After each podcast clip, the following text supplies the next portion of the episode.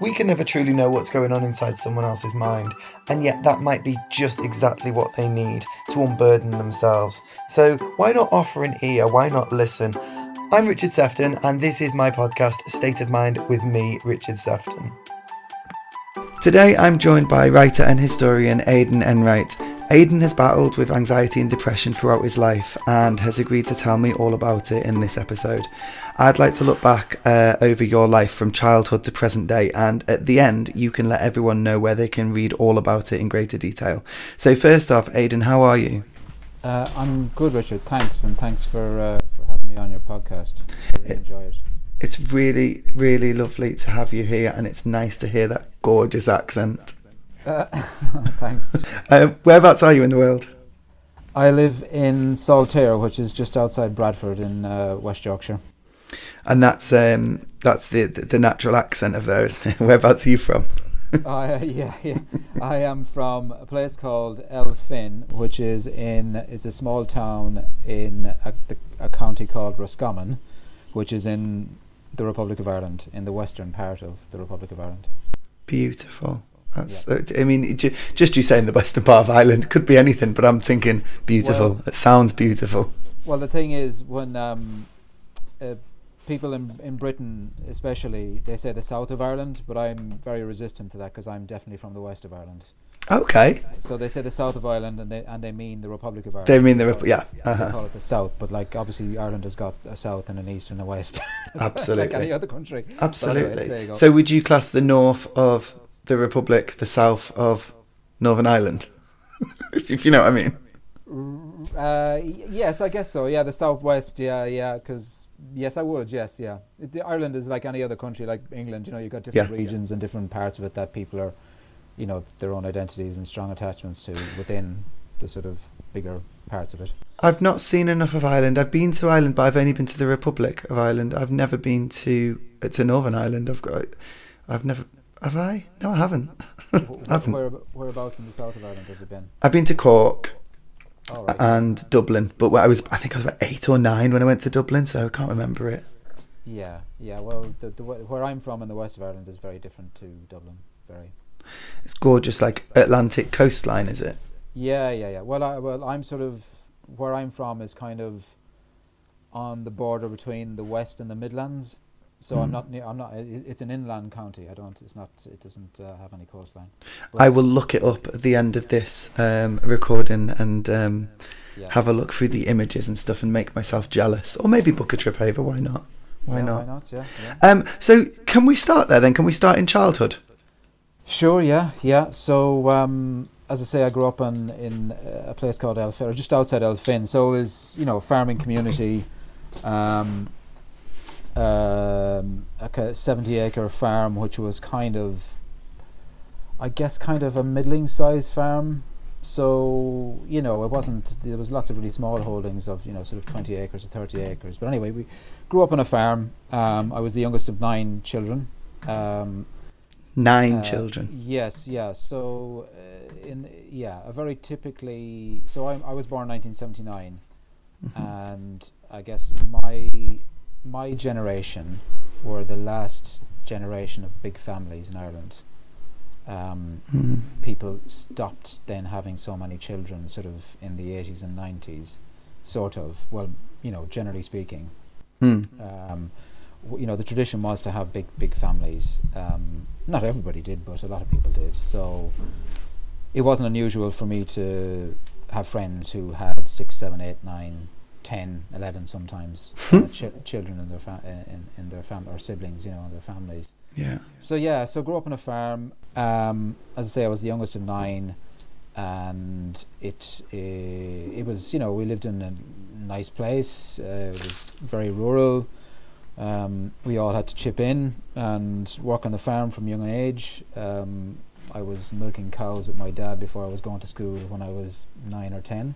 Well, So, you know, it was it was, i you know, in one sense we didn't know any different. So it was like you had nothing really to compare it to, I guess. Um, but on the other hand, you kind of knew that some of my friends in school, or most of my friends in school, weren't doing that kind of thing. mm. Um, so, I was sort of aware from a young age that we were expected to do a lot. Um, but that was, Was was it a farming community, or it was yeah predominantly yes yeah but most of your friends weren't helping their dads, but they were on farms? They, Yes, Yeah, exactly. okay. Yeah, yeah. No, they would have been helping out, you know, at the weekends and stuff Mhm. like that, and doing small little bits and bobs with their with their with their dads on the farm, but not sort of full on, extent. hands on, sort of to that extent. okay. And I guess throw into the mix as well the fact that when I was so what uh, the next brother up from me, uh, Damien, he left home when he was seventeen, and I Hmm. was nine when he left. So Yeah. I was like the next in line, if you like, um, to sort of take over from. So there was a big gap between the next one up and you. Well, so Damien was a, a twin.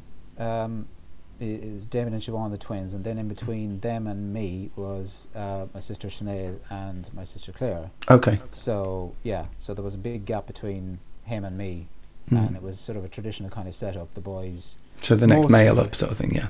yeah, mostly the boys did the work on the out, and you know outside. Now, Mhm. that's not to say that the girls didn't work outside as well. They did, um, uh, but mostly it was the boys who sort of were, were outside with, with their dad on the farm. Yeah. So yeah, so yeah, so it was um, yeah. I sort of took over a lot, not all of the jobs that that Damien would have done. Um, uh, you know, once once he left, so you can sort of add that into the mix of, you know, being outside with my dad was sort of that sort of uh, my role and that sort of was bumped up, if you like, by the fact that Damien left. Um, so yeah, so you know, lo- lots of hard work. Um, um, you know, it could be difficult at times. Um my dad was quite old at that stage, relatively speaking, I guess. Like I was nine or ten, and he was in his early fifties.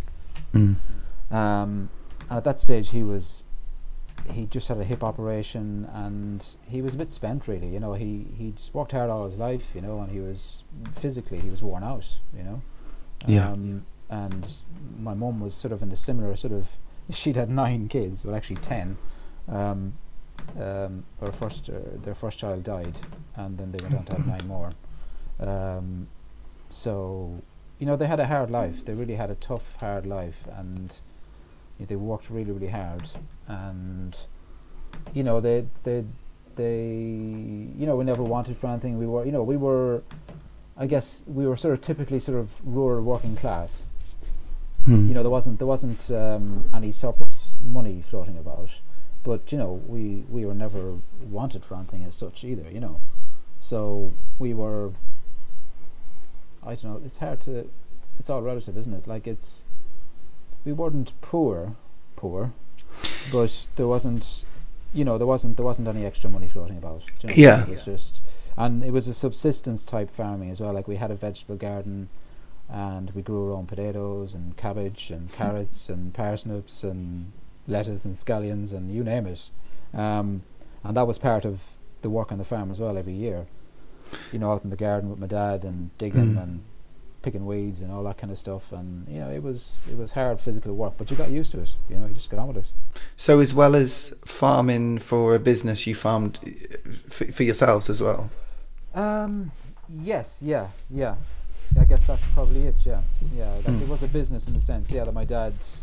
We had a dairy farm until I was about ten or eleven, and then we switched to what they call dry stock. So that's cows and calves. You know, rearing Hmm. the calves on the farm with the cows.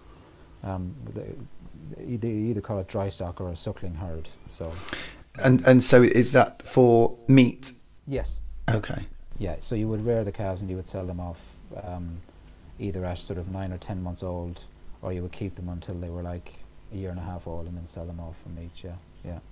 Mm. Um, so yeah, it was you know there was always enough money to cover the bills and that you know and, and to to get by, but you know there was no such thing as going out for meals or Extravagant holidays. uh, holi- holidays didn't exist. Um, going, you know, the big deal was, you know, going to Boyle, which is like a local town, to go shopping, you know, to buy some clothes maybe.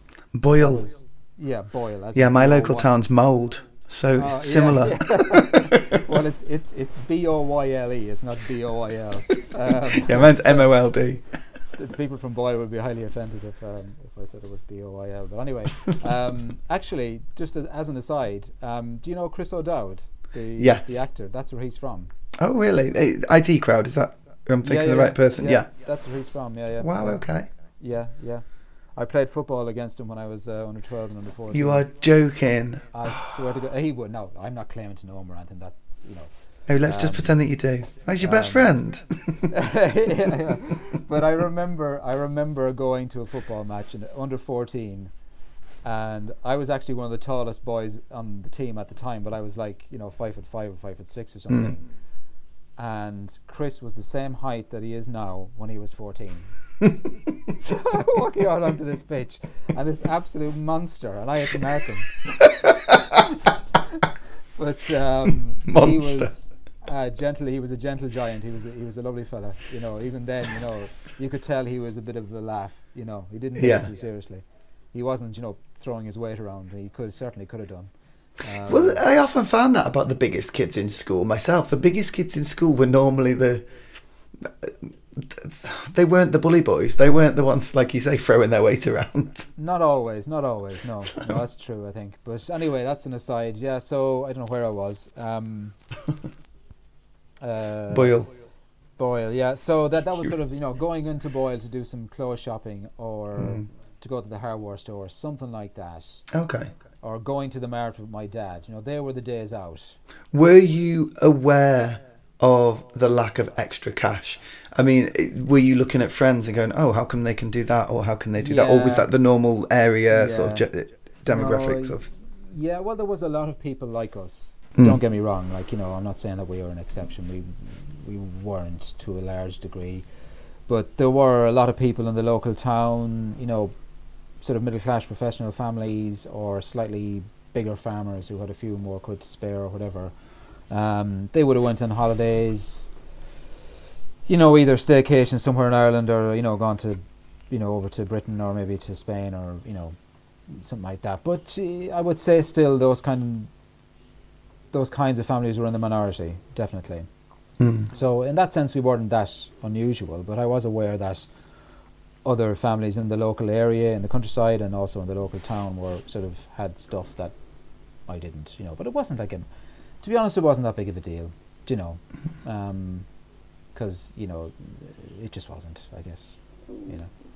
But um, yeah, so it, it was, it was, it was, you know, it was a lot of hard work, and you're expected to do a lot um, which you know, had its drawbacks. It meant you, you know, you couldn't really do a lot of things or just playing around and faffing about like a lot of my sort of contemporaries would have done. Um, but I guess the flip side is, you know, it gave us a sort of a strong sort of work ethic and sense of responsibility and all that kind of stuff, Mm. which is, you know, is, is no bad thing either, I guess. Um, but yeah, sort of layered on top of that then was the fact that, you know, my parents didn't really get on.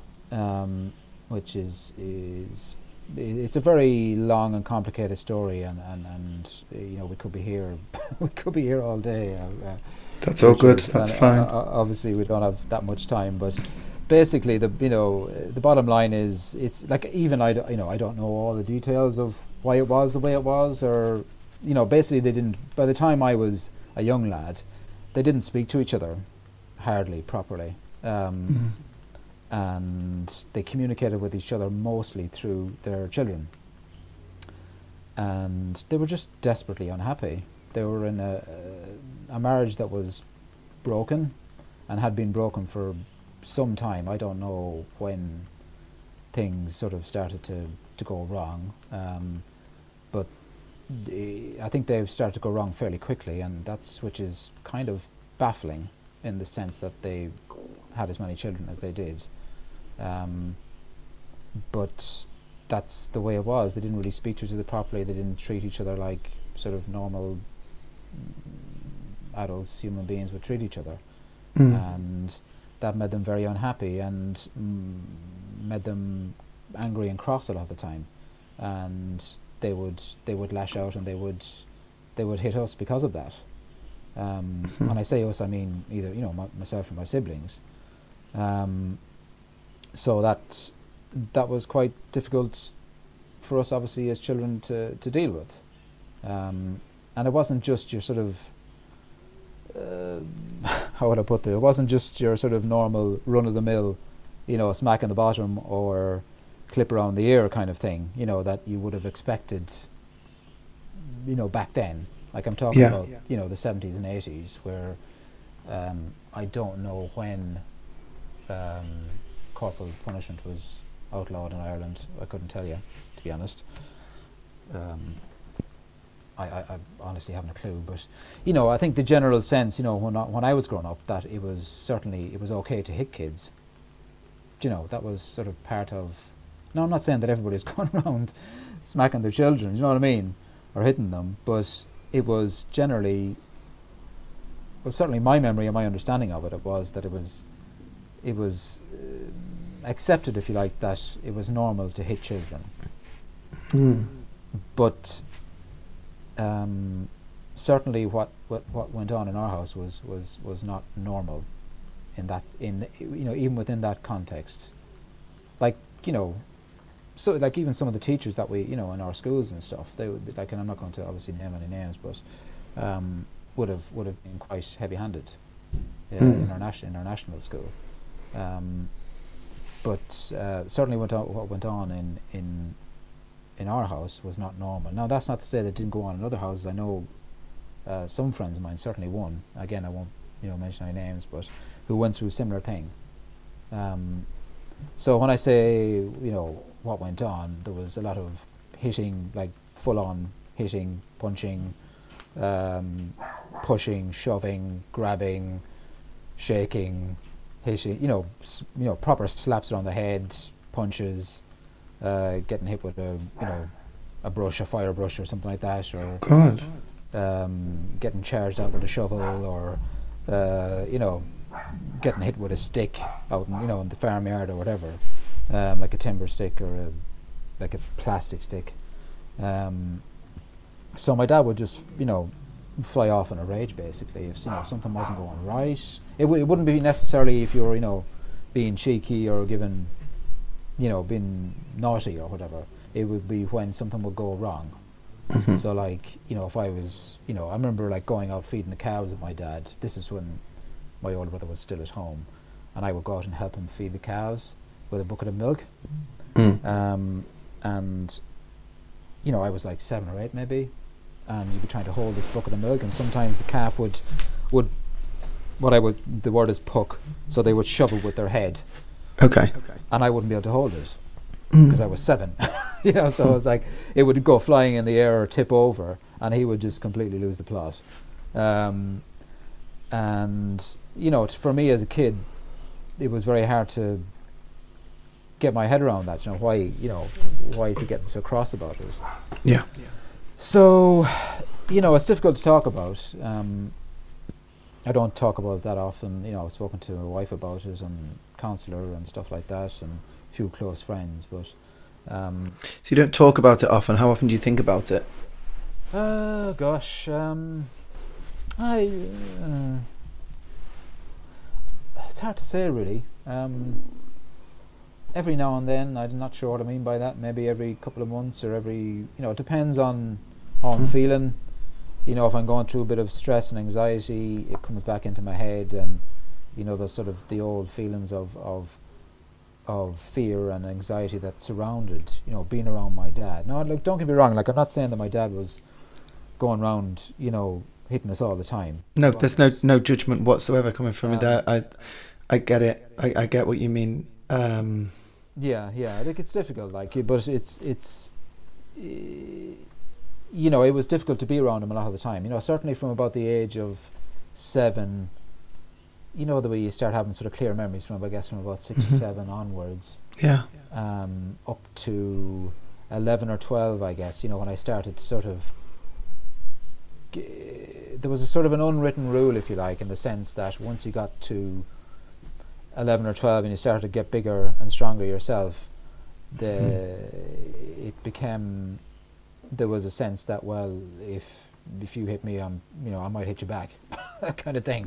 Yeah. um, and that certainly happened. Now I, I never I never did that myself because I was never much of a of a fighter so to speak. Um, Snap. but um, yeah, but um, it certainly happened with, with, with, with some of my other brothers, and like obviously again that's no judgment on them or anything, but um, um, I do remember of one clear memory as as a small child, where w- one of my brothers was basically in a full on fight with my dad in the kitchen.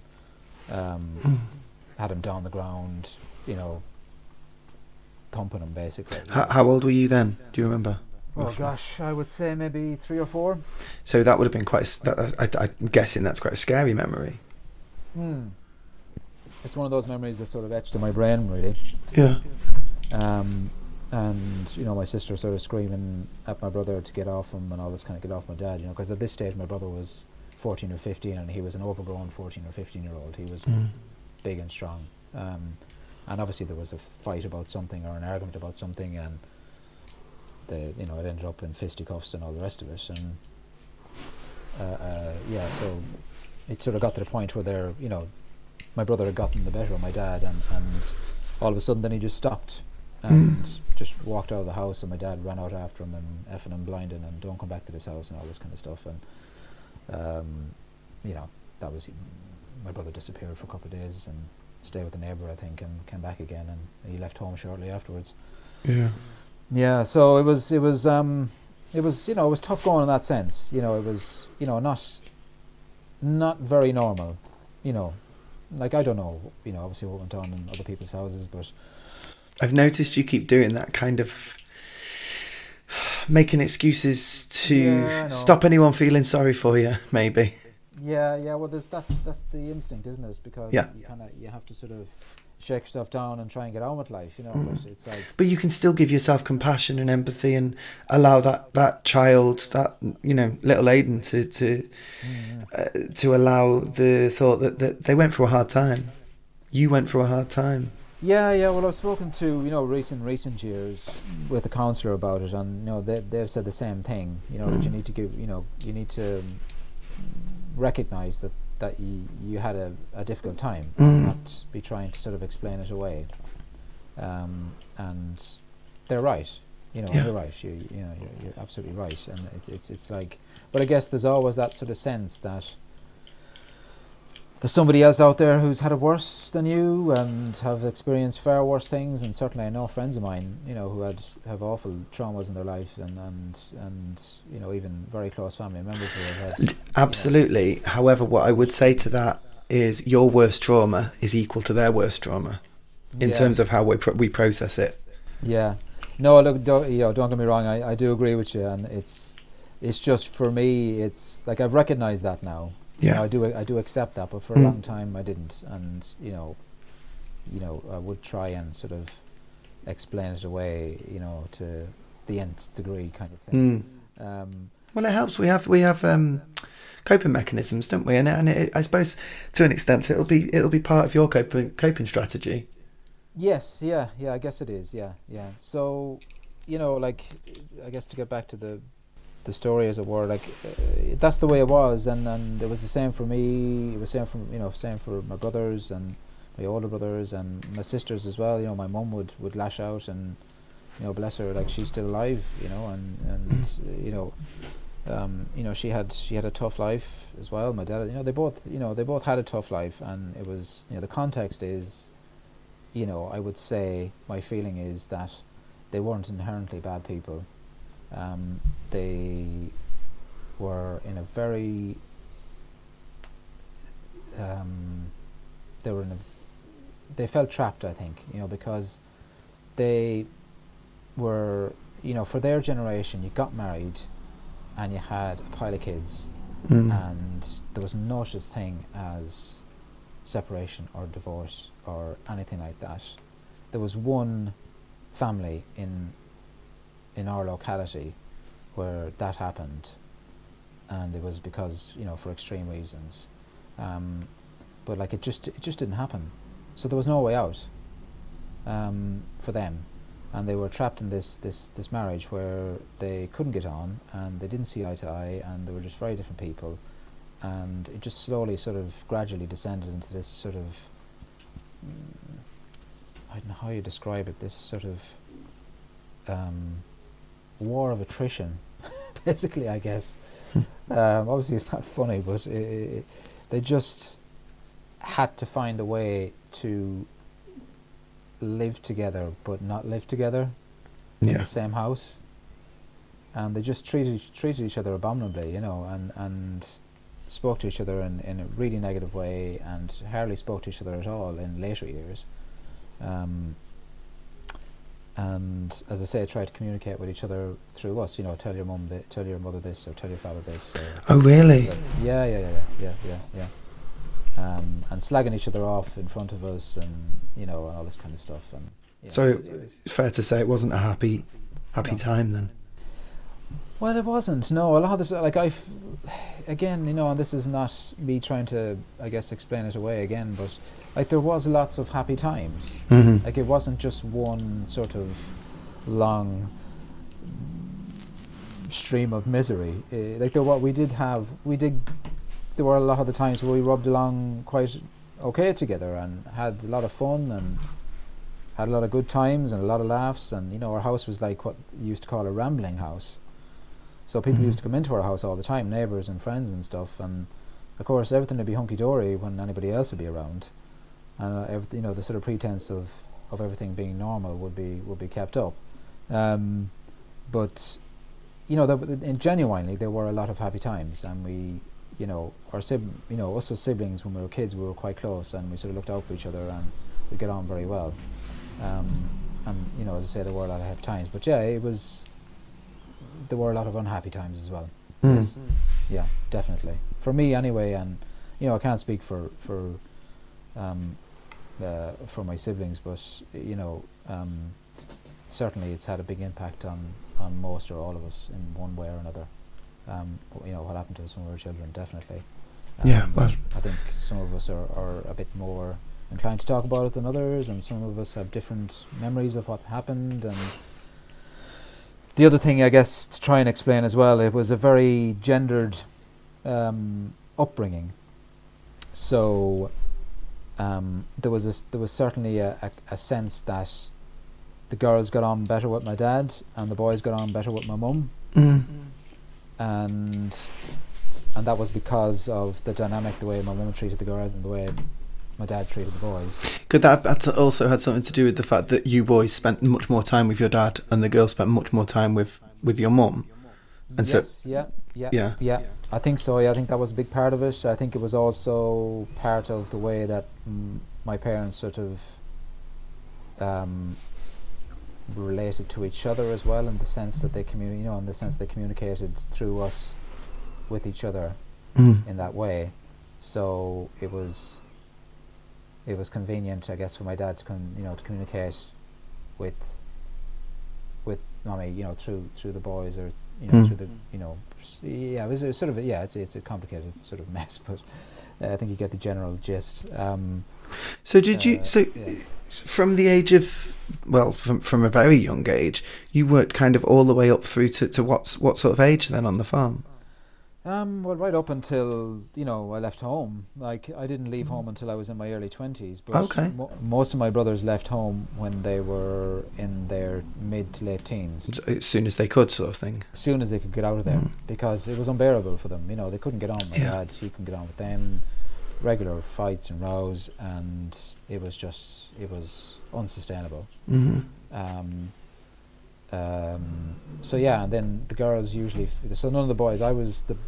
All of my my four brothers didn't finish school, say like secondary school. hmm Um, I was the, I was the only one of the boys to finish secondary school, um, and that only happened because one of my brothers actually moved back home um, when I was about fourteen or fifteen Yeah. um, to take over the farm. Um, eventually, because at that stage my dad was in his like nearly seventy Mm. and had was basically ran out of options. Basically, um, hadn't sort of made any sort of plan for what was going to happen. But that's that's a whole other story. But um, um, yeah, so the boys left home young, and the girls left home soon after they finished school. Um, Yeah. yeah, yeah. So it was sort of get get get, get- out of Dodge basically as, as quickly as as as you could. Um, so yeah, that's just that's that's the way it was, you know. But um, So you stayed until your twenties, though. I so yeah, I did my leaving cert, which is like the equivalent of the A levels. Mhm. um, here in Britain, um, and in Northern Ireland, obviously. Um, so, yeah, as I say, I probably wouldn't have finished school if, if my brother hadn't come home. Um, um, but I did, and I but I didn't do very well. I had basically m- I was actually chatting to my wife about this the other evening. I'd missed half of. So there's what they call pre-leaving and leaving cert year, so fifth year and sixth year, which is I guess the same as GCSE and and A level, I guess. Okay, yeah. Anyway, it's about the easiest way that I can explain it. So I missed half of the second last year of my schooling because I was staying at home on the farm doing the work and stuff like that.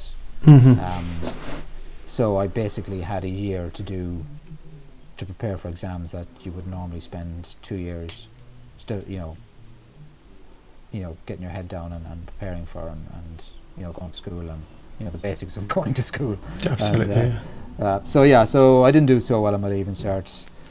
Um, went to um, institute, what they called an institute of, of technology, so s- similar to the polytechnics over here, Mm. and did a business studies course. Um, don't ask me why I did that; it was a complete waste of time. Um, I had no interest in business studies, but it was like the only thing that I got enough points to get into. Um, and proceeded to sort of make a complete hash out of that. Um, at that stage, I was drinking very heavily. Um, yeah, you know, I'd started drinking at quite a young age, 13, 14. Oh, wow. Okay. Yeah, yeah, and sort of got progressively worse. Uh, you know, as I got older, Mm. um, uh, into my sort of mid to late teens. So I sort of crashed out of that, that course in the in the Institute of Technology, and then moved back home with my tail between my legs, Mm. um, which wasn't a particularly pleasant um experience. And then I started working in a fitted furniture factory, which again was like I was absolutely useless at uh, the practical subjects at school. I was always bookish, history, you know, uh, English, geography, you know, that kind of thing. That's what I was really good at, especially history and English. Um, but I guess because of, you know, where I grew up and you're expected to do sort of man's work kind of thing, um, you know, that was sort of what I ended up doing.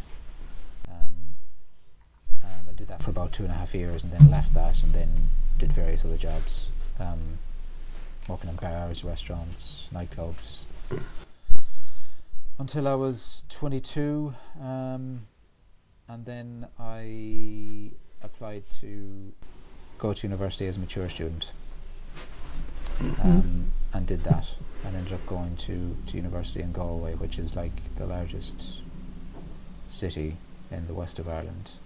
Yeah. Um, and I, then I was actually 20, I was 23, I just turned 24 actually when I started there.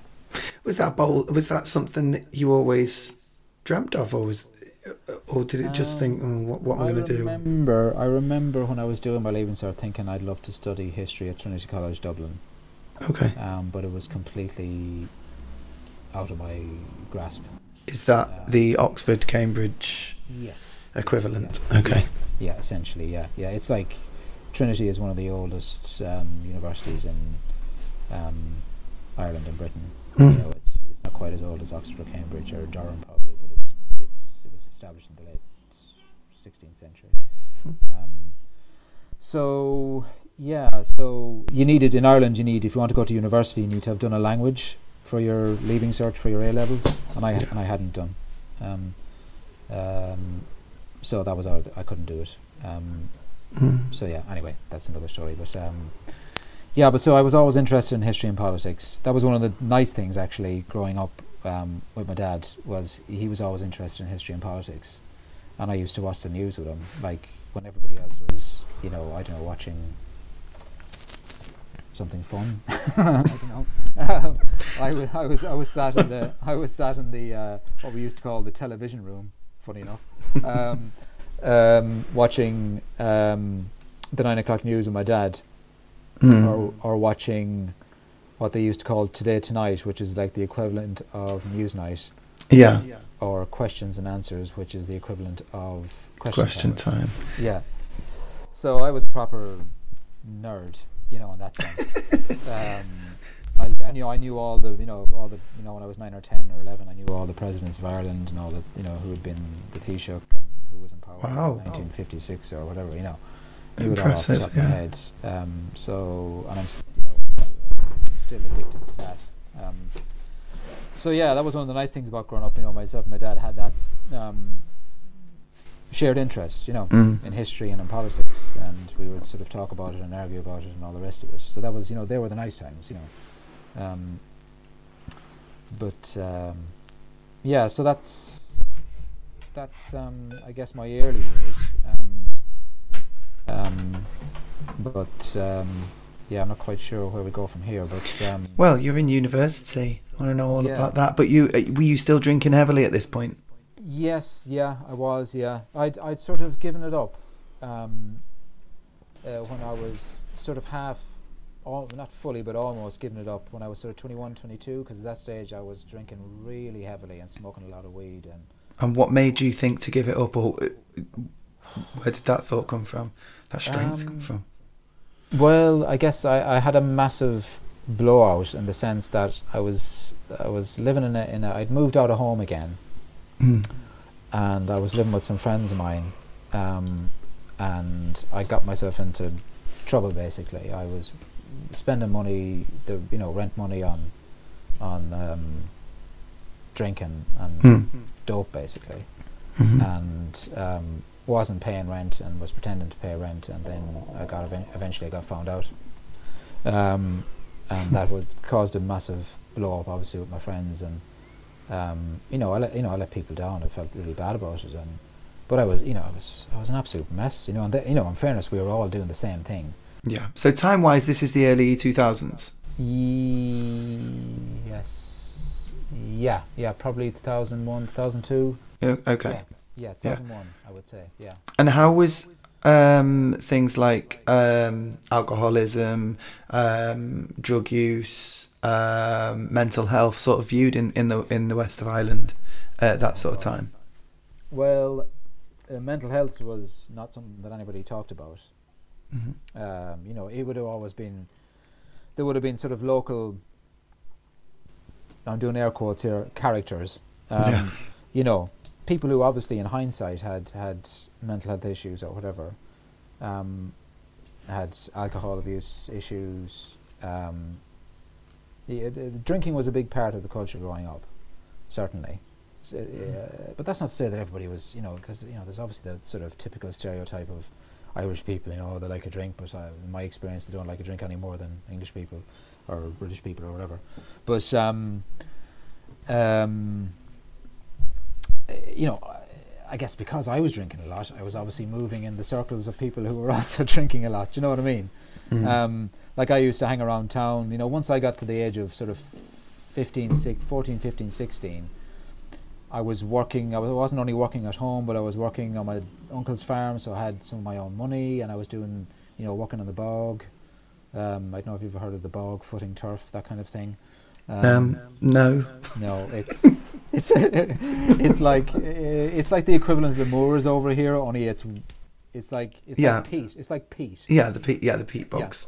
Yeah, yeah. But So you, you, people cut their own turf in the, in the bogs, and young lads like me will go in and rear the turf for like our neighbours, and you get paid for it, and um, it was bloody hard work. But um, you know, so I had a few quid, you know, my, Okay. of my own money. yeah, That invariably was spent on drinking and going out. So basically, when I got to the age of 14 or 15, the understanding was that with my dad or my parents generally was that um, I'm just going to do my own thing here and sod you, basically. yeah, Um, you know, because like I was pretty un, you know, pretty rebellious and pretty pretty unruly, and obviously that was down to what was happening hmm to a large extent. Um, so yeah, I went out and drank a lot, and played a lot of Gaelic football. So what they call the GAA, you might have heard of it, Gaelic Athletic Association. If it's to do with sport, let's assume that I haven't Okay. heard of it. Fair enough. That's that's fine. I, nearly Um, killed someone last night with a dart. Oh, good grief! Yeah, yeah. Well, that could be that could be tricky. Yeah, yeah. Um, um, yeah, so I played a lot of Gaelic football. So Gaelic football, and, Yeah. we- and so there's football and hurling. They're like the two main sports in in in in Ireland. hmm Um, and uh, they're like they're like soccer over here. Or Yeah. people- people- In terms of popularity. yes. Uh, yes, yeah, okay. Yeah, yeah. So I played a lot of that. I wasn't too bad at it. I enjoyed it, but you know, I was drinking a lot and smoking. I was smoking cigarettes, and you know, once I got to the age of seventeen or eighteen, I was getting. I wasn't as good as I was when I was thirteen or fourteen because I was drinking a lot and smoking a lot. Um, and I guess then when I was maybe I can't remember the first time I smoked um, hash. I can't remember, maybe seventeen or eighteen, something like that. Mm. Um, so there was, you know, it was. I wouldn't say it was freely available, but it was. It was a knocking about. It was there. Um, um, you know, some of my friends had it. Most most of my friends wouldn't have. What did it do for you? It just numbed my brain basically. It numbed, you know. I think I drank and I smoked to to forget, to Yeah. just to be in another place. You know, where I was sort of half adult and Yeah. sort of, you know, didn't have to think about things. So what happened when you started uni and you were giving up or trying to give up? I was trying to give up. I was trying to give up. Um, what, what you happened know, in terms of um, forgetting, blocking out? If if you if you were giving up the drink, with it were those thoughts coming back in? Yeah, they would. Yeah, yeah, yeah, yeah. But I just tried to sort of, um, yeah, just muddle through. I guess just just put the head down and you know Mm. a good dose of. Uh, um, Distraction. what, well, what people all, what, what what you might understand as stubbornness, um, what we call thickness, where I'm from. Um, um, you just you know you just you you just carry on, you know. Um, so yeah, I was still a bit messy, you know, in the early years of university, but then I met Sinead, um, hmm my now wife, and that pretty much changed my life. Um, you know, she was a big, a big stabilizing influence in my life. How did you meet? In a nightclub. hmm well, that's what I was guessing. Actually, that's what I was guessing. So, so were you tanked up? Were you both tanked up? Were you? Uh, what, what was the situation? what, what, what, were you, what was it Sinead like at that Sinead time? was considerably more sober than I was. Um, um, I was always pretty useless when it came to the uh, the opposite sex. Um, um, I have to say. Yeah, Uh, me, me too. So I gave them up. yeah, yeah, well, yeah, yeah, yeah, yeah. Um, um, so yeah, I was just, I was always, in, I think, just incredibly shy, and you know, I was always sort of bravado and all the rest of it. And Mhm. but I think deep down, I was just a bit shy and insecure, and like Mm. you know, I always there was always girls that I fancied and all the rest of it. But I never had very many. I think I had one steady girlfriend when I was 16, 17, and I was mad about her, and and I messed that up, of course, and because I was a total, you know, lunatic. Um, too busy drinking and all the rest of it. Um, but anyway, yeah. So I met Sinead and and um, we met in a nightclub, and uh, I had a few beers in me, and I was probably half stoned as well, to be honest. And uh, I wouldn't have dared went up and uh, basically what happened was she was standing like by a a wall in the nightclub where there was like a, a, a, ledge where you know I'd left my pint Yeah. because I was I was out you know throwing a few shapes on the dance floor with some of my mates. So I, I decided to, to go back and get my beer, and there she was standing there, and I was like, "Good grief, she, this is one seriously good-looking woman. Um, what do I Oh. do?" And um, I plucked up the courage to um, to to speak to her. I think my pint might have been sort of half behind her. Um, so I had to sort of like walk up right beside her to get my to get to my pint, the all important pint, and uh, yeah, so I just spoke to her and and uh, we got talking and and um, then a few other things happened and uh, uh, you know the rest is the rest is history, as they say. A few other Yeah. things happened. That's that, that's gorgeous that you kind of saw. Would you would you say it was almost love at first sight then, or, or one of those I don't know light bulb moments or lightning Yeah. strike? Yeah, I remember sobering up very quickly.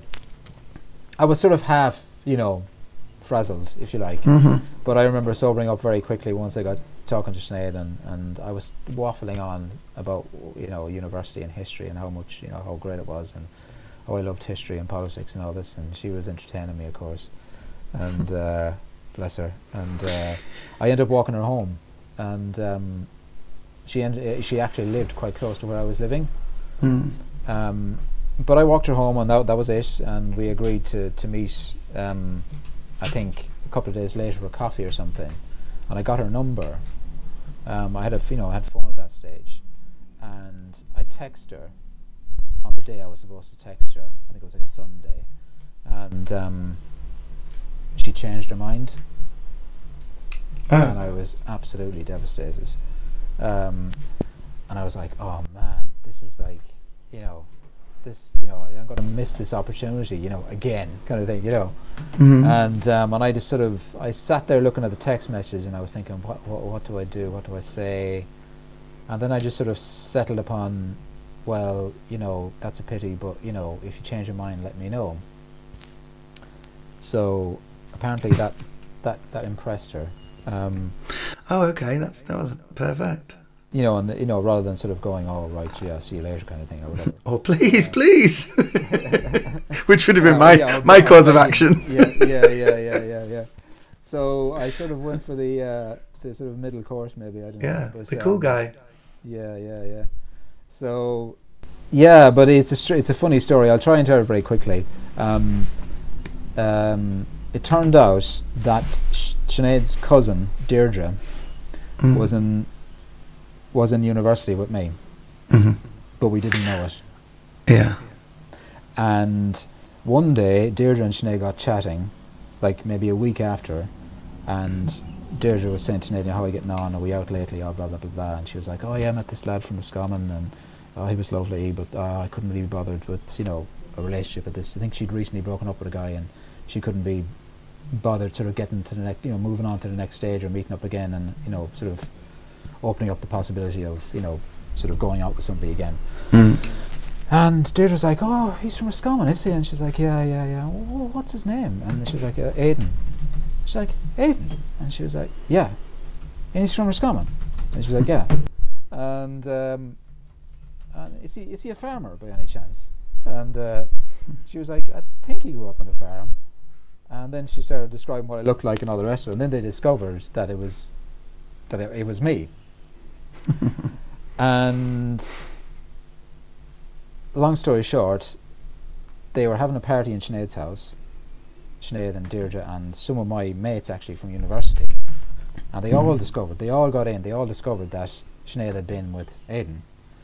And next thing I got a text from one of my mates saying, Oh, why don't you come to this party? We're all at this party.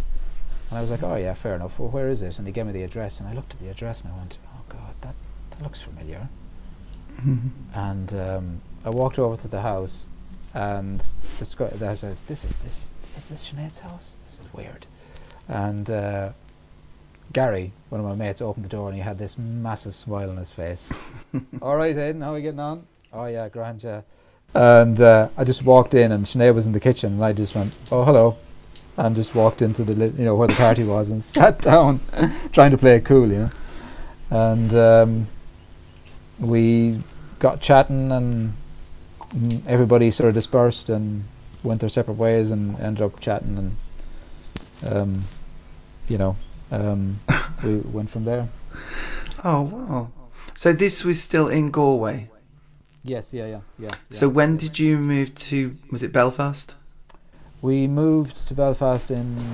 So I did a, a BA degree in history and philosophy, and then I did an MA in history in Galway. Yeah. And at that stage, I'd sort of, at some point, I think when I was doing the MA, I moved in with Sinead, and um, then we decided when I finished the MA that I was going to do a PhD. And Sinead, who's a dentist, hmm um, she was like a fully qualified dentist, but then she was thinking about specialising as a as a paediatric dentist.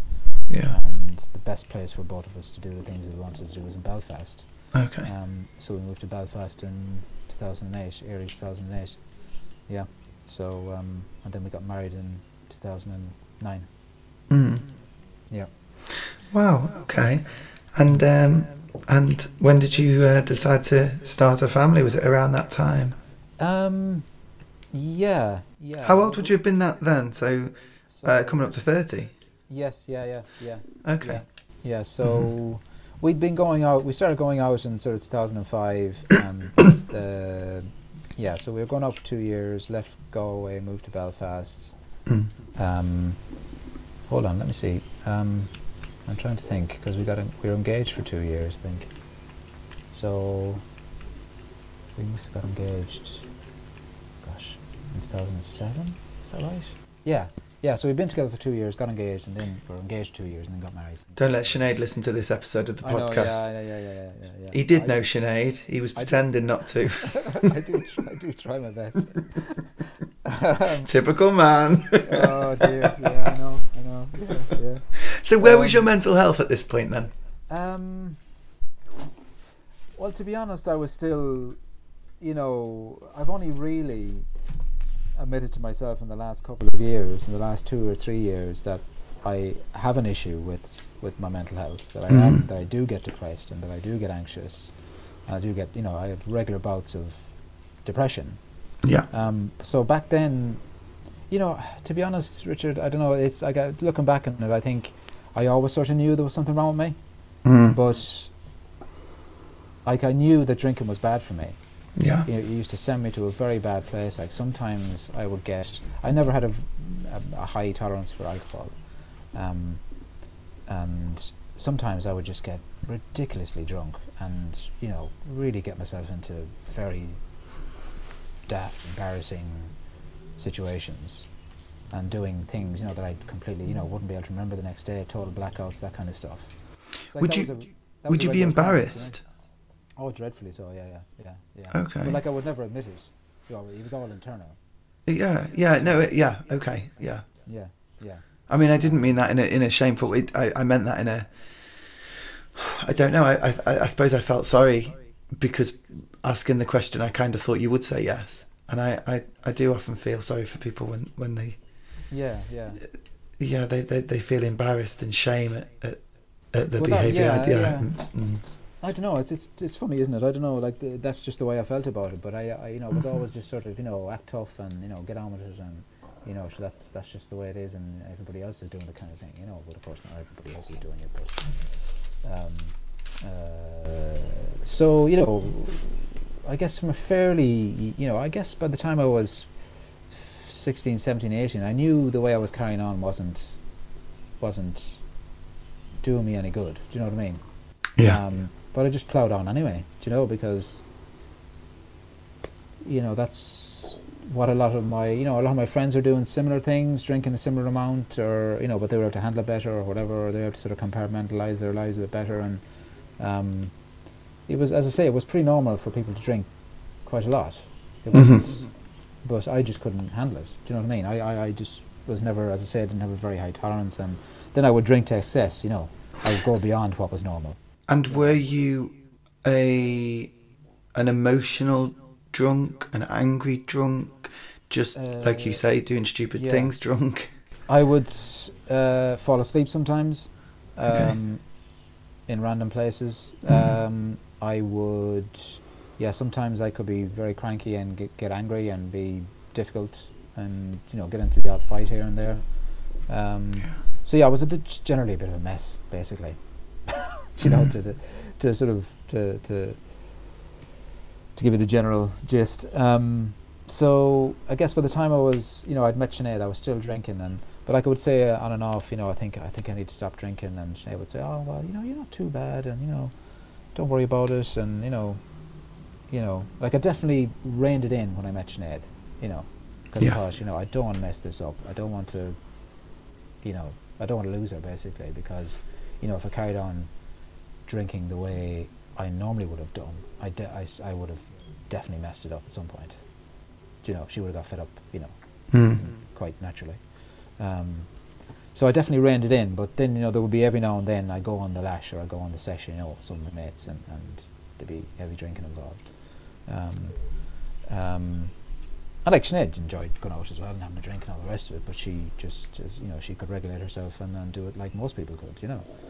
Um, So you know. you had all of this going on in your head. You had all of these Mm. fights, all of these demons, and yet you were a really hard worker and pushed yourself towards e- excellence and and and uh, difficult t- tasks like.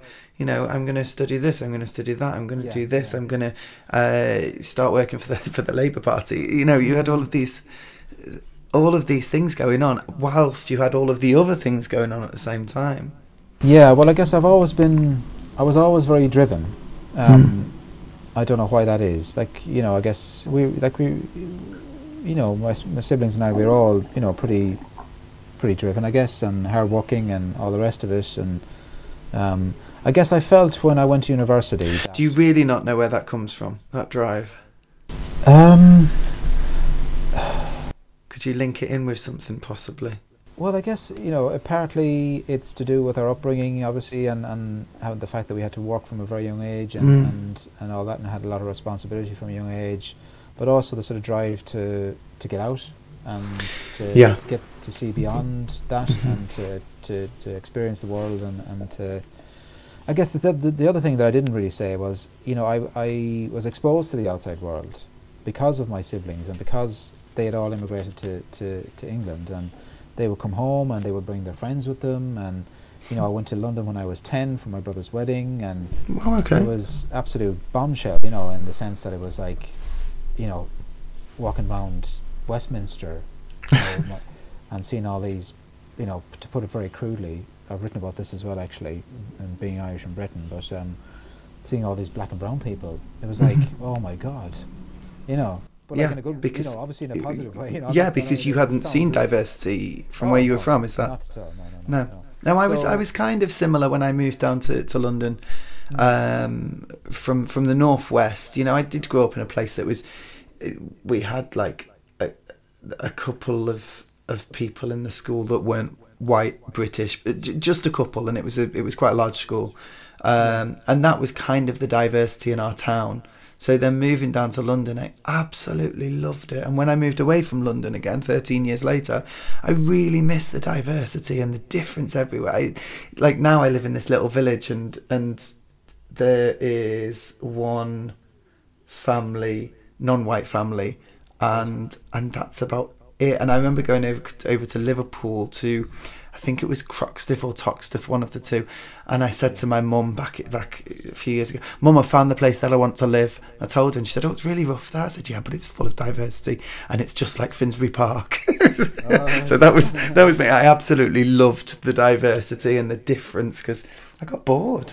yeah, But yeah, I know. I know what you mean. Like it, it's like my, you know, it's the same. My mind was blown, and I loved it. You know, it was just amazing to see all these different people, and Mhm. you know, everything just seems so cool. You know, when you're that age and you see Mhm. all these, you know, good-looking sort of young people, you know, going Mm. around, and, and, and like a lot of, you know, my, my siblings were in their sort of late teens and early twenties, and they had lots of friends, and um, the, my brother had a couple of Dutch friends, and, and, and they were actually Wow. gay, they, they were a gay couple Oh, Um, oh, okay. and lovely guys and and it was just it was so funny like because So you got to see all of life.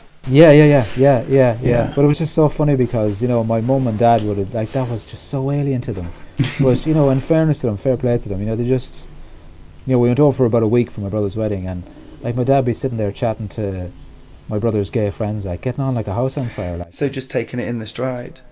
well I think he knew that kind of half knew that they were gay but he it just you know it wasn't it wasn't like mentioned or anything or discussed. Do you know what I Mhm. mean? But like you know, they were lovely people, and, and it was just it was it was an amazing experience, and, and it really you know I, I guess what I'm trying to in a roundabout way I'm trying to say is I knew there was a world outside of out, outside of Elphin and the farm, and you know I knew that I could I could aspire to something else. I guess. So did you always know that you'd moved to England? I guess I always felt that it was a very high probability that I would end. Or just the UK in general, Yeah. taken in Yes. Northern Ireland? Or I think when I was in my late teens and early 20s, that thought had actually left my head, and I thought I'm just going to end up being around at home. um, because at that stage, late nineties, early noughties, so, so sort of Ireland was doing well. You know, Kel- Celtic Tiger. There was you know lots of jobs around. Hmm. Um, there was way more opportunities than there were in the seventies and eighties. Was it more? Was there a sense that it was more where you were? Was there a sense that it was more settled in terms of the Good Friday Agreement and stuff like that? Yes, yeah, yeah. I guess so. Yeah, Ireland felt a bit more at ease with itself. You know, obviously, there'd be lots of people who would dispute that. Um, I don't know if you can hear that dog barking, but there's a neighbour outside just waving to my neighbour's window, and their Oh, dog is going mad. I can hear his loud barking. So I apologise, dear listener, and I apologise, Aidan, but No worries. that's what no you're getting for a couple of minutes. Yeah, you might, you might, uh, you might be exposed to to Conal and Maria at some point, but uh, we'll see. Um, but um, yeah, so um, yeah, but I guess we ended up, yeah. So as I say, in my sort of late teens, early twenties, I guess I sort of changed my mind about, oh yeah, I'm definitely going to end up in England or the UK Mm. because there's lots of jobs and opportunities here. But it just, it just, that's just the way it kind of worked out in the end, Mm. without actually trying or thinking, oh, I definitely want to move to England. It's just the way it worked out. Um, because when we were in Belfast and I was doing my PhD and Sinead was um, training to be a specialist dentist, um, we had to move to Cardiff for her to finish her training. Um, Yeah. Okay. and that's and then once This is going to sound like a really strange question to ask, but you mean Cardiff and Wales? Yes yeah Only because there could be a Cardiff in Ireland. I don't know. I see you were No, close to me then? Then I'm well, I'm close to me. I'm in North Wales, all right in yeah, the same yeah. in the same country. the same country yes yeah yeah so we lived in in, in in Cardiff but I guess trying to get back to where you know where did the the urge to to push myself come from I guess it was partly you know my upbringing and partly the sort of the desire to get to get out and to see the world and I always knew I was interested in history and politics and I guess I thought you know I might be a teacher or I might you know do some you know something education wise at some point. Hmm and you know in order to do that I would probably need to move away from home um, or almost certainly. So um, but yeah I've always been fairly driven um, and you know despite everything despite all the sort of messiness and, and ups and downs in my life and and sort of mental health problems that I had that I wasn't necessarily aware of at the time. Um, you know I was still sort of ploughing on and trying. And like certainly as I say once I met Sinead that was a big turning point in my life. Um, major turning point. Um, you know. Okay, so then what came next? Kids? Yeah, so yeah, we got married in 2009, and uh, Maria was born in 2011. Well, actually, we had we had a miscarriage um, in 2010. Sorry. Yeah, yeah, that was that was that was that was sad. Um, Yeah. it was it's weird. It's weird. Very weird. Yeah. And not enough support, I don't think. Still. Um, yeah, it was very. You know, you just went in and she had to have the. Without going into too much detail, I don't know what they call it. Some procedure anyway. hmm Um, like I remember when we went in for the the ultrasound, and it was like you could just tell there was something wrong. They were sort of they were sort of looking at us and oh, ooh. it was like I can't remember what how many weeks it was. Maybe I don't know, maybe eight or ten weeks or something like that, and you could just tell, you know, within thirty seconds a minute that there was something wrong. And basically, there was, there was no, there was no, nothing had happened basically. Um, so yeah, so she, you know, she had, we had to go and have the, or Sinead had to have the procedure, and that was very yeah. You just went in, and had the procedure, and then you were home again, and it was like, well, that's it. You know, it's like it was very strange, not Yeah. not pleasant, not pleasant at all, but obviously worse for for Sinead.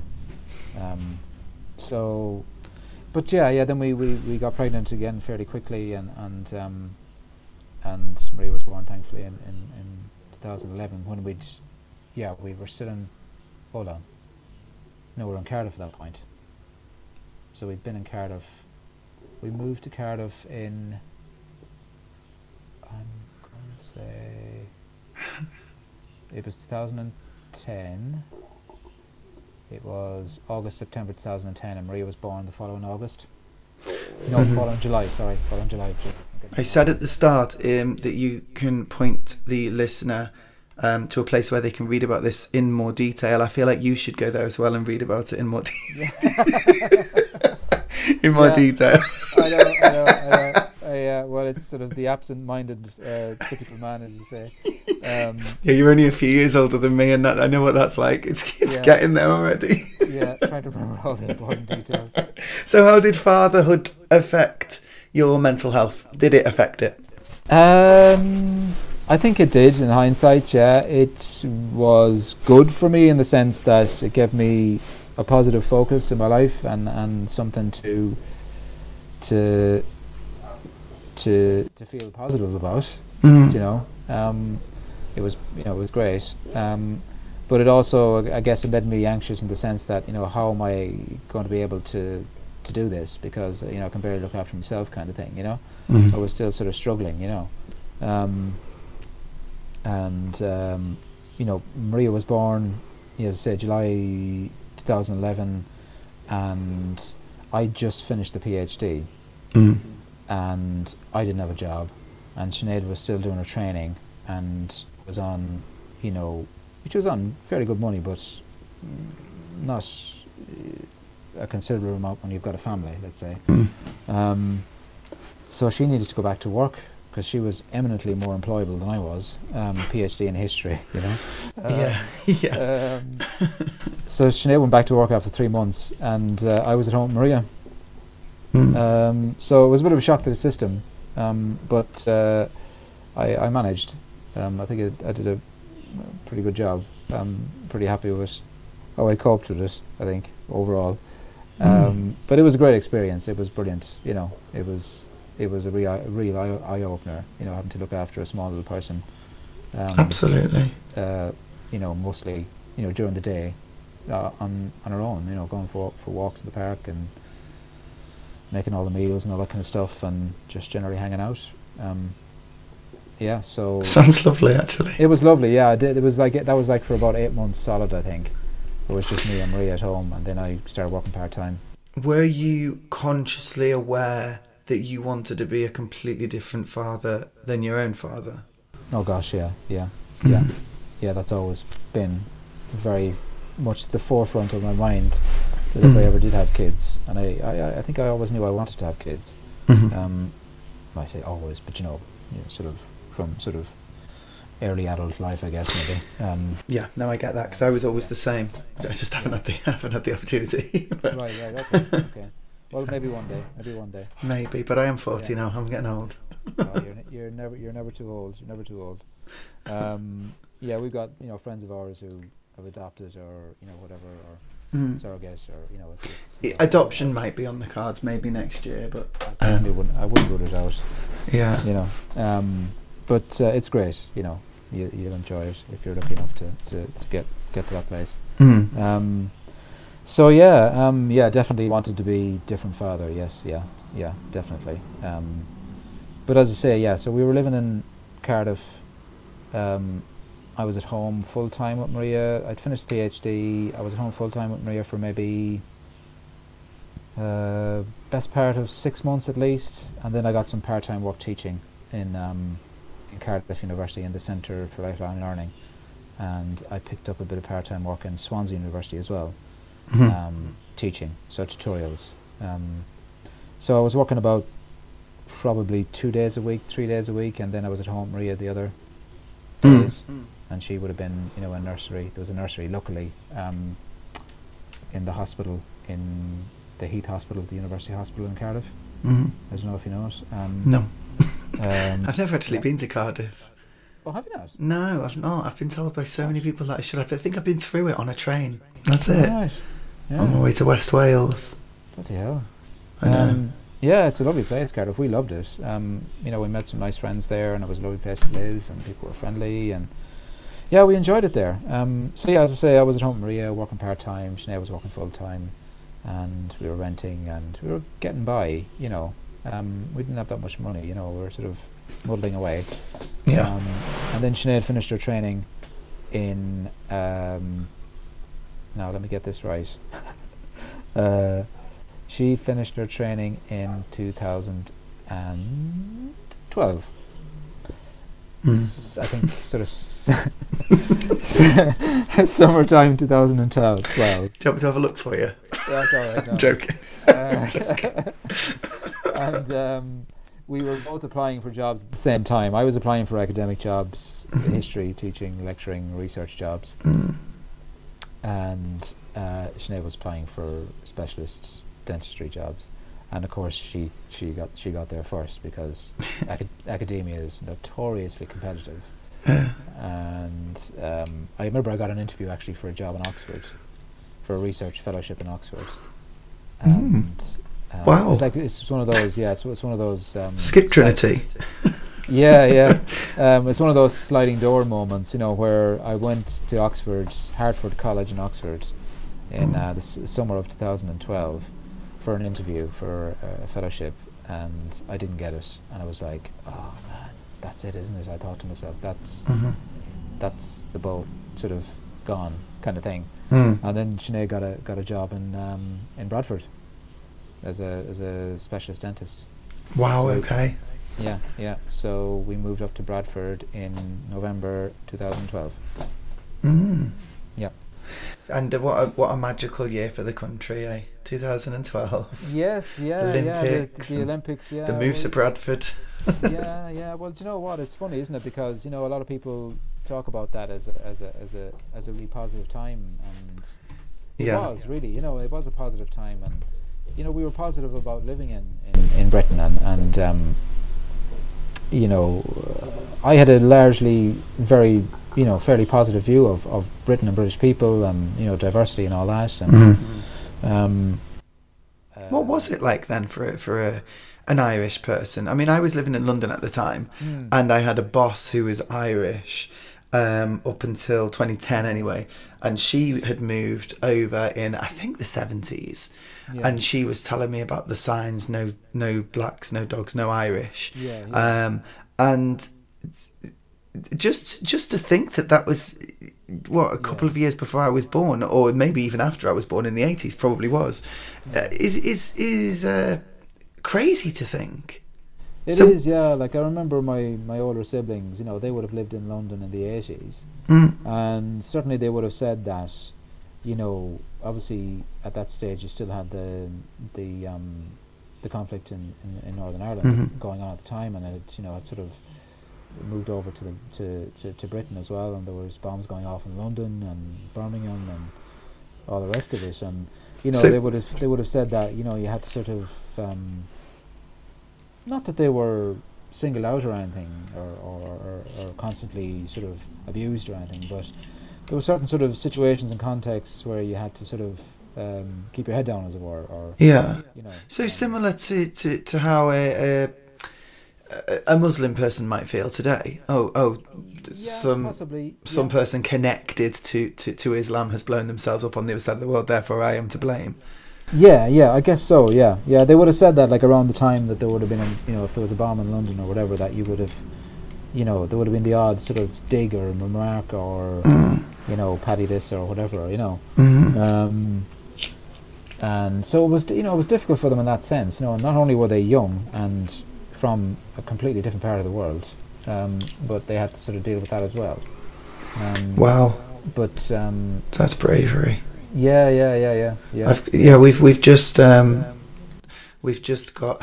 I say we've just got. There's a Ukrainian refugee. Uh, our friends have taken in, Oh, and um, and and he's that sounds horrible. He's been here every day. I was going to say he's on a timeshare because he kind of is. yeah, yeah. We're kind of making sure that he feels welcome and that he's got a bed here as well. Um, and I, I, I can't get my mind around the bravery and the things that he must have seen. And in a similar way, um, things that we, that you've just spoken about, then just moving as a young person to a different country where you're going to get a slightly hostile or or sometimes a severely hostile environment is is so brave and It is, yeah. It, It like almost I can't comprehend that because I suppose I've had it lucky. Yes, I'm gay, but I'm a, a white male, English born, living in England, moving to London. I've got it, sort of thing. You know, I can hide my sexuality if I want to, but uh, you know, it, it's harder to hide accents, uh, color of your skin, things like that. So I'm always in awe of people that do things like that. I'll stop Yeah, rambling now. no, no, well, you're, you're right. It is, it is, it is very difficult. Yeah, yeah. Mm. Um, but like as I say, you know, those, you know, you have to balance the difficulties against, you know, as I say, you know, I think my siblings ha- also had lots of very positive ex- experiences of, of, of living in London, and, and you know, yeah, you know, they- they had some good, really great times and met lots of really f- good friends, and most of them have actually settled down and remained living in England, various parts of England. Mm. But um, so Sorry, yeah. So 2012, you're in Bradford. Yeah, Yeah. in Bradford. We move up to Bradford, and uh, Connell is born in uh, August 2014. Mhm. Um, and at that stage, Sinead is working full time again uh, for about the first. I guess for about the fir- I think it was like eight months when we moved up to Bradford again. I was at home full time with Mm. Maria, and then again I got part time work in uh, Leeds Beckett University. So it used to be Leeds Metropolitan, like you know, sort of used to be the Polytechnic. Then it became Leeds Metropolitan University, and now it's Leeds Beckett University. Mm. Um, yeah, and got on, you know, was getting on really well there. was working part time. Same thing again, working two, three days a week. Spend the rest of the time at home with Maria. Um, Connell was born then in 2014. Um, and um, uh, in the meantime, I'd sort of gotten involved in politics as well. I was just going to say then. Let's Yeah. move on. Let's move Yeah. on to the Labour Party. The, la- the, la- the Labour Party. that was that sounded just like Andy Burnham. That did actually. I've got my cagoule on. Yeah, yeah. Um, um, so yeah, I, I actually joined the Labour Party in 2010 when we moved to Cardiff. It was just after the Labour lost the general election under Gordon Brown, yeah. and you had the coalition government, and I thought, oh, sod this. You know, I'm not having this. Mhm. Um, you know, David Cameron and Nick Clegg chumming up in the in the in the Rose Garden or whatever it was, and I thought, you know, could you get two more sort of privileged, identical politicians in one small space if you tried? Answer no. Um, I was immature politically there, and I actually voted for Nick Clegg. did you? Oh no, no, no, no, no judgment here. Um, oh no, you can judge all you want because I voted for him because I found him attractive. So judge away. Well, he's not a bad looking chap. Yeah, yeah, yeah, yeah, yeah. Well, you know what? Like, I, like, I do, you know, I'm being daft. You know, like there was a lot to like about. Um, uh, you know, Nick Clegg was was okay. You know, in the sense that he was fairly middle of the road, fairly moderate kind of politician. No, Um, listen, you don't have to do that yeah. to me. It's fine. Yeah. I'm now a Labour Yeah. member. All right, okay, good lad. Um, I've grown up. um, so I, as I say, I joined the party and I got involved in Cardiff actually. First of all, just you know, going to local party meetings, which are very boring, and um, don't ever subject yourself to that if you ha- if you haven't. I was going to go to my first one actually. Uh, Don't, don't bother. next. next. well, no, the new the new uh, person that's putting herself forward to be the MP contacted me to say that she'd listened to the podcast and she wanted to Ah. see if I'd be av- available to to meet up and stuff and would I come and and vote. Basically, she was after my vote, which I Yeah, think she'll get because she sounded really quite cool. I wanted my old MP, who had been our Labour MP for 27 years in this constituency, and he lost it in 2019 to some to one of the only people that's lost the whip in the Tory party. So that's how bad his crimes oh, were. right, okay. Uh, yeah. Gosh. So I wanted him to run again, but he's not. Who is the prospective uh, MP, if you don't mind me asking? Oh, don't tell, don't ask me that. It's Becky, Becky something. What's her name? That's really bad, isn't it? Shit. No worries. Becky I may, something. I may. I spent. Um, there was a by-election. When, this is sort of fast forwarding a bit. When I started working for the Labour Party in in 2017, there was a by-election in Alyn and Deeside in um, early 2018. Hmm. Um, Where the it was very sad actually. The MP, uh, I don't know if you remember, Sar- is it his name was Sargeant? Becky Gittins. That's the name of the girl. Oh right. Yeah. Sorry. I, I, I yeah. don't recommend. But anyway, the, the I was yeah I worked for a while in in and Deeside um, on a by-election campaign. Okay. Um, yeah, so yeah, joined the Labour Party, got involved in Cardiff, um, carried that on and sort of ramped it up when we moved to um, Saltaire, just outside Bradford. We we found we, we were we found a place to live in in Saltaire, just outside Bradford, and um, got got more and more involved, and then I ended up being a uh, local council candidate in 2014. Yeah. um, For the local elections, um, stood as a candidate in the ward that I lived in, which is called Shipley Ward, um, and did that.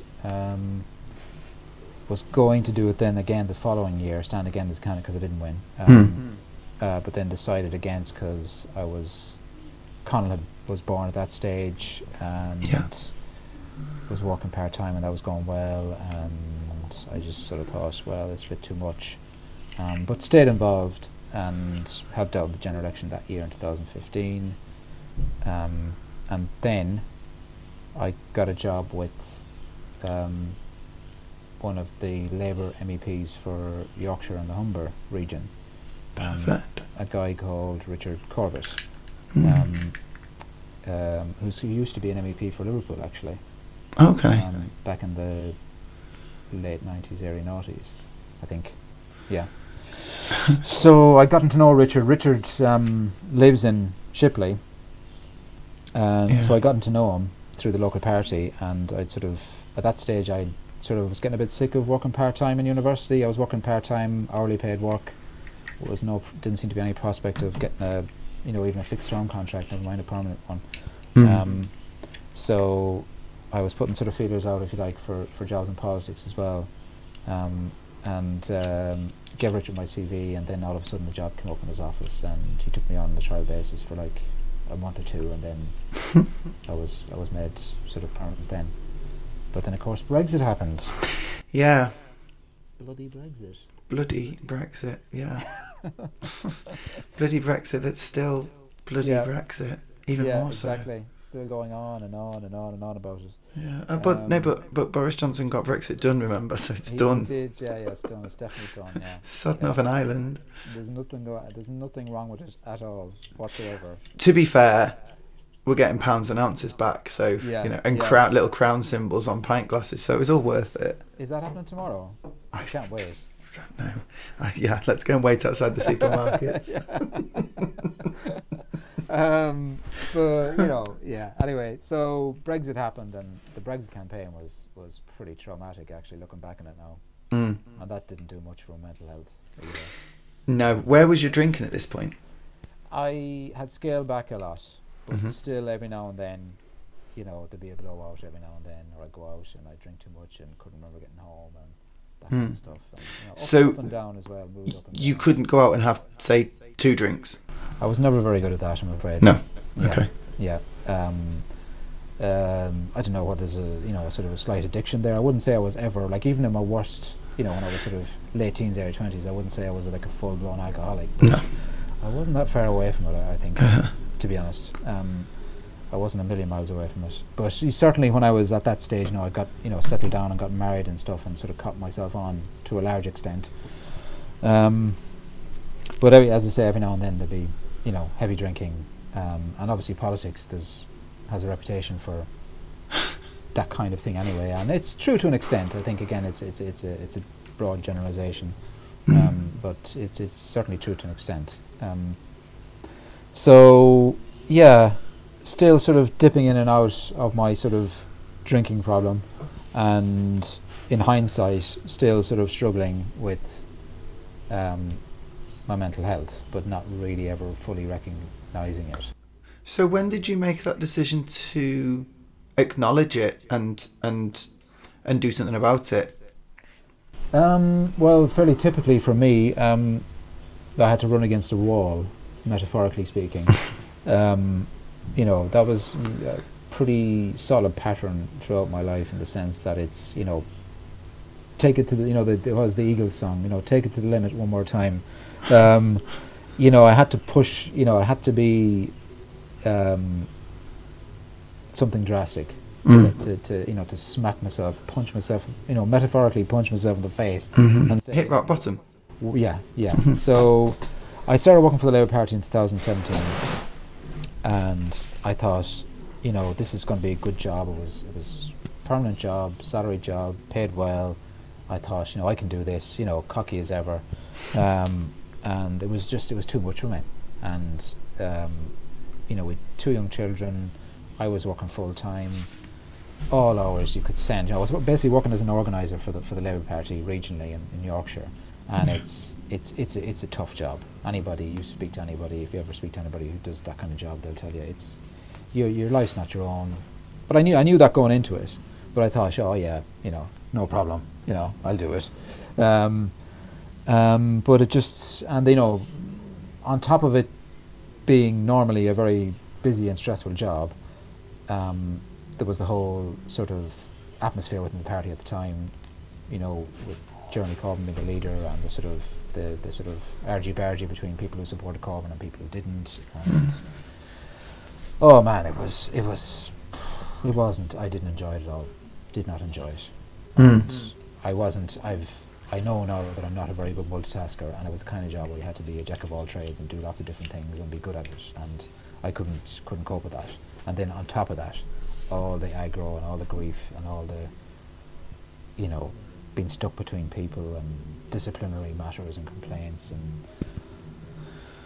Oh Jesus! It was it, it was not nice. I didn't enjoy it, and basically got to the stage where. Um, so I'd worked 2018, 19, general election comes up, 2000, end of 2019, Mm. the one that Boris Johnson won, Yeah. and it was just awful, absolutely awful.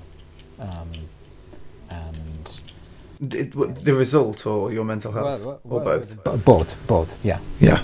yeah, both. And um, again, you know, it's like, oh well, you know, brush yourself down, you know, be grand. Um, and I mer- I went home in February um, 2020 to see my mum and other family members, and I thought, you know, that'll sort of get away, clear my head, and of course, going home uh, never did that for me. Um, No. and uh, came back back to work and I was at some run of the mill meeting in Halifax with the local party and was driving home and it was like I was sort of I don't know how you describe it. I've written about it and the best way I can describe it is it just everything started flashing in front of me in front of my eyes and I just started to panic basically Mhm. and I can't I can't actually remember driving home. So Halifax is about about a half an hour drive from here, Mm. from from Saltaire, um, and I can't remember the drive home hardly. And I remember sort of getting out of the car and just sort of wandering into the house and just wandering around the house, walking around in circles, and checking my phone, and sitting down, standing up, sitting down, standing up, walking around, heartbeat going boom, boom, boom, boom, boom, head boom, boom, boom, boom, boom, and just had to sort of kneel over onto the couch and just I was just having a massive panic attack basically, Mm. and just just had a bit of a breakdown basically, just just hit the wall, you know. So, you know, there was something that happened in particular that day, um, you know, but it was just I just snapped basically. That was the uh, last straw. What? Yeah, yeah, just just yeah. that day. Just that day, for whatever reason, I do not know. So you sought out counselling, did you, Stra- straight away, or, or Yeah, so doctor first? um, went into a ma- you know massive slide depression. You know, just hiding out in the house and like this is something you know again in hindsight, looking back in my life, this is something I would have done on a fairly regular basis when I was. I'd never had a panic attack before, but when I was younger, when I was in my teens and my early twenties, I would have gone through phases where I would have been massively depressed after drinking heavily and not going into work and hiding out in the house or in the apartment or wherever I was living at the time Mhm. and not wanting to, to see the outside world. Um, now that kind of stopped when I when I met Sinead and things sort of evened out a bit, but you know it, it still went on a little bit after that. Um, Yeah. But it, it came back with a vengeance, and um, so about a month of just darkness and depression, and just not wanting to see people, not wanting to talk to anybody, trying to talk to Sinead about what was going on with me. Um, spoke to my boss, who, in, you know, in fairness to him, he was, he was very supportive, and, and they both advised me to, to get some counselling, Mhm. um, and that's what I did, and took some time off work, and then towards the end of April 2000 twenty, I decided I couldn't go back because I just thought I, I, I really didn't enjoy that job, and you know that's not no reflection on on on that's, you know the people I was working with, and you know, and, and you know, my immediate sort of team and that. It just didn't fit you. It didn't fit me, and I wasn't wasn't coping, wasn't coping at all, and uh, it would have been a really big mistake if I had to go back. I think I'm absolutely certain of that. Um, Mm. so yeah, so that's that's when I really started to face up to what was actually going on and what what you know that I was somebody who suffered from anxiety and depression and that was almost certainly connected to my experience as a child and growing up and the heavy drinking and abusing myself and you know just generally being a bit of a you know up and down and just all over the shop you know Yeah. um, So yeah, it took it took a big thing for to, to, to jolt me into into reality, basically. Well, it did. I mean, I, I, I know what you mean by that, but that big thing to me is your whole life. Yeah, It took your whole life to jolt you into into uh, into it. it did. I think. Um, I think it's hard. Like I've listened to a lot of podcasts, and yours included, and you know people who spoke. Thank to you. Um, you're most welcome. It's very, very, very helpful, and, and, and I've listened to, to um, Craig Oliver's one as well, Mm. and obviously Iain Dale has spoken to quite a few people as well about about um, their mental health issues, and that's been a massive help for me, um, knowing that there's other people out there. Okay, yeah. So knowing that you're not alone. Yeah, it's been a big, uh, it's a big mental block for somebody like me, who comes from my background, Mm. very, you know, from my perspective, and this is no reflection on anybody, but my, you know, a very socially conservative Catholic background, Mhm. where mental health or your masculinity or femininity or sex or any of those things, they just weren't talked about. You know, Hmm. how how are you feeling? Nobody nobody ever said that. You know, you didn't. That's not that people didn't care. It's just that's just the way it was. That's why I like to start every podcast with the simple question, "How are you?" But I don't mean it in a very throwaway remark. I mean it. You know, how are you? Um, and because I do think it's important to say how are you feeling, like you've just said, or or to just check in with each other every now and again. But importantly, to check in with yourself. And it sounds like y- you never stopped, kind of looking. Or is this all retrospect that, you, that you're saying this, uh, where, where you sort of checked in and realised that you were this or you were that or you're feeling? Um, It is is, it- it is. It's retrospective. yeah. Okay. Yeah, it is because you know, looking back now, I can I can see that, you know, having mental health problems, being depressed, wasn't something that I was prepared to. You know, as I say, I think there's a nagging feeling in my head that I always knew that something wasn't right, Mm. but you just you can't you can't you can't admit it. You can't you can't admit to weakness and you know that kind of you know the, like I wouldn't say I grew up in a very in comparison to any other country I don't want to sort of single out sort of Ireland and Irish people and you know all that kind of thing as being sort of particularly hyper masculine sort of culture but it was definitely very macho culture Mm. and you were expected to be a hard man and to be tough and you know especially if you grew up on a farm and you had to do lots of manual work and you know get on with it like you know and, and Well, I suppose time has a lot to, to do with that as well. A lot of heavy lifting. The time that you grew up in that country, Mm. uh, you know, the eighties, it was it was very masculine where I grew up, Yeah, and I sure it felt was, yeah. completely out, out of out of place. But I so I suppose time as well as as well as location, as well as you know other other things, as well as religion or or um, you know culture and and all of these Yeah. different kinds of identities. They, they all play into it, don't they? They do, yeah, they do. Um, like it was a very sort of conservative Catholic culture when I grew up, and Mhm. you know, um, I was aware of that at the time. You know, I rebelled against that. I didn't. I stopped going to mass when I was uh, uh, probably 14, 15, Refused to go. I bet that went down well. Oh, li- like a bucket of sick. Yeah, yeah. Um, Well, I was going to say a lead balloon, but you know, a bucket of sick will do. I'm just trying to give you the you know the the, the sort of level of. Uh, Full Irish experience. yeah, yeah, yeah, yeah. yeah. Um, I could have said something else actually, but I won't. Uh, anyway, Say what you like on here. uh, All I have to do is tick a box to say that there's dirty words in it. yeah. Bag of shite. There you go. Um, Bag of shite. um, you know, my dad was very, very keen on going to mass lesson, and Hmm. um, I was not.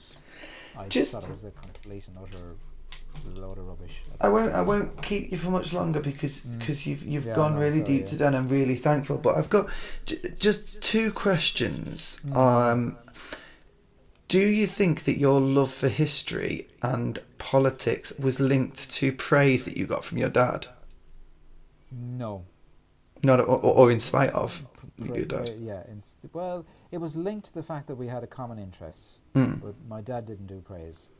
Okay. Okay. And my second question is how what were your feelings towards your dad now? Mixed, mixed, but I'm okay with that now. Um, as I say, I've I've written about it uh, on. If people are familiar with the medium, um, I don't know if you are, Richard. It's like you can basically go on there and write a blog, Mm-hmm. and uh, people can read it there. It's break. What is it? Breakdown, breakdown or breakthrough. Um, fighting and facing up to uh, anxiety and depression. Um, so the fighting bit is what we've spent a lot of time talking about, and the facing up bit is what we're talking about now. Mm-hmm. Um, so um, yeah, so where was I going with that? Sorry, I've lost my train of thought. Um, Sorry, my fault. no worries. Uh, let me let me give me a second. I'll, I'll get back to it. So I was saying, God, I'm absolutely hopeless. Um, no, you're not. I am because oh, I can't history. remember. You were, asking me about history and my dad giving me prayers and stuff. Mm. Oh yeah, how do I feel about my dad now? So Yeah. yes, mixed feelings. So on the one hand, Mm. um, I feel that there were good times, and we did have common interests and shared interests, and we used to spend a lot of time together watching the news and talking about politics and all that kind of stuff. And that's where I got my interest in history and politics. And obviously, that's a positive thing because that's that's me. That's who I, a big part of who I am.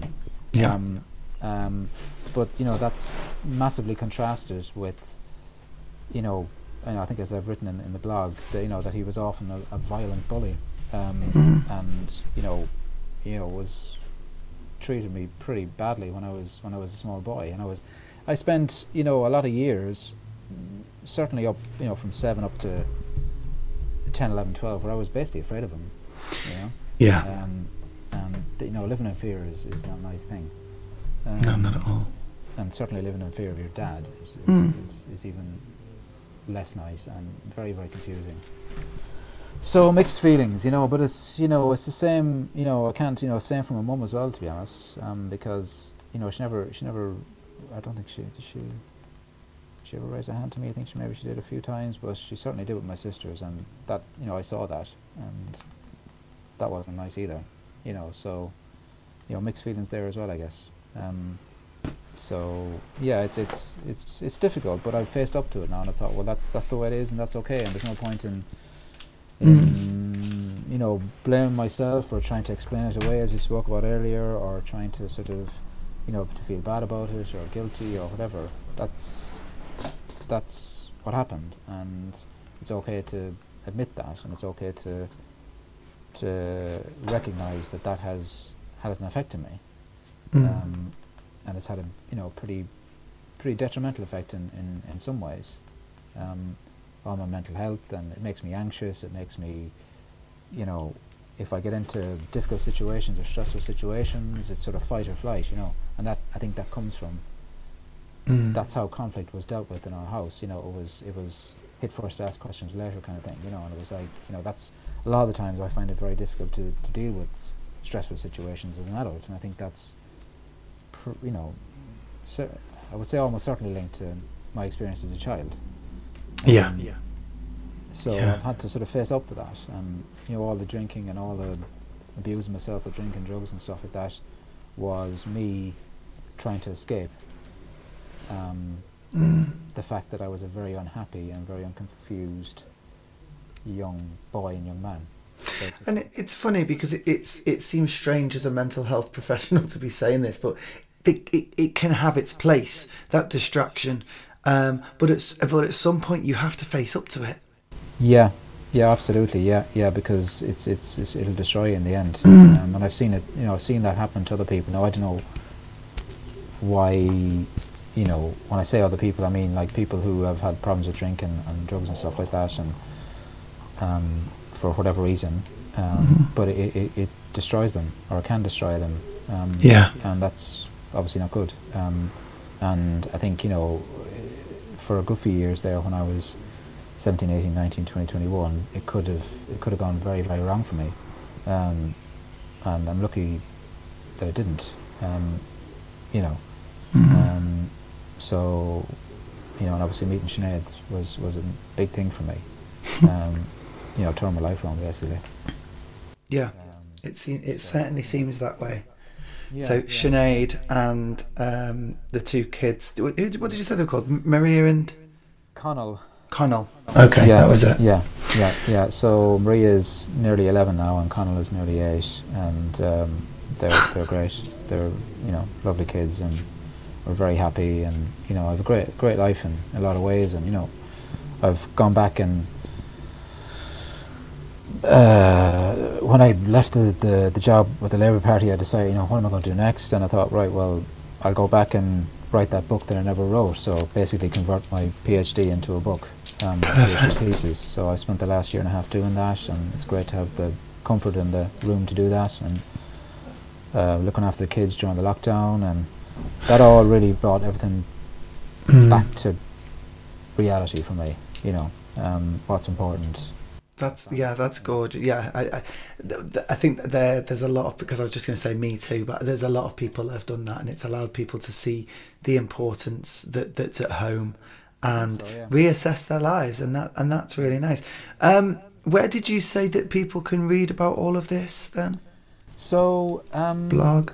The, I've got a blog, uh, a couple of blogs on Medium, which is um, it's just a it's just a website basically that allows you to go on and, and, and write your own blogs basically. Um, so it's Medium. What is Mhm. it? Hold on, let me check. Um, medium medium.com. But you can just search Aidan Enright Medium and I'll come up. Um, Yeah. um, and I've written a blog on on my sort of experience of mental health, and I've also written a blog on being Irish in Britain, the Labour Party, Brexit, and me, um, which people might be interested in. Absolutely. I've Um, also written a couple of articles for Yorkshire Bylines as well, which is an online um, perfect. newspaper. So people can, again, if you just Google Aidan Enright Yorkshire Bylines, I've written a couple of things on Northern Ireland, and I they published a short piece of my mental health piece um, in Yorkshire Bylines as well. We got pretty good feedback on it actually on, on Twitter and that. Um, so yeah, if people want to read it, just just Google Aidan Enright Yorkshire Bylines or Aidan Enright Media. I I I think it, it, it is so um, inspirational, brave, and um, informative that, that, you're able to, to do these things, share these experiences, and for me, be on this podcast today. And it's been an honour. Um, thank thanks so much for joining me. It's been. Well, it's been a pleasure. It's, it seems wrong to say it's been a pleasure, but you, you know what I mean.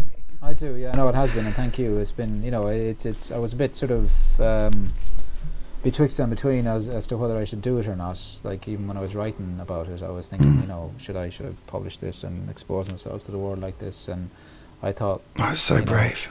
you know, I've I've I've gained a lot from reading other people's work, like uh, people like Alastair Campbell and John John Crace, and Yeah, um, Alastair Campbell is a is a um, a target for this podcast. I'm sure he's I've I'm I've heard that he said yes actually, and just to, to message him. But um, yeah, so I, he's in my sights. good, good. Well, um, yeah. So I think, yeah, um, you know, thanks a million for having me on and, and listening to me rambling on. No, thank you. Honestly, thank you. Um, yeah, uh, and hopefully, well, I know people will get something from this. You will you'll help someone from doing this, and I applaud you for that. So once again, thank you, Aidan, and um, I wish you luck in the future. Cheers. Thanks, Richard. Thank you.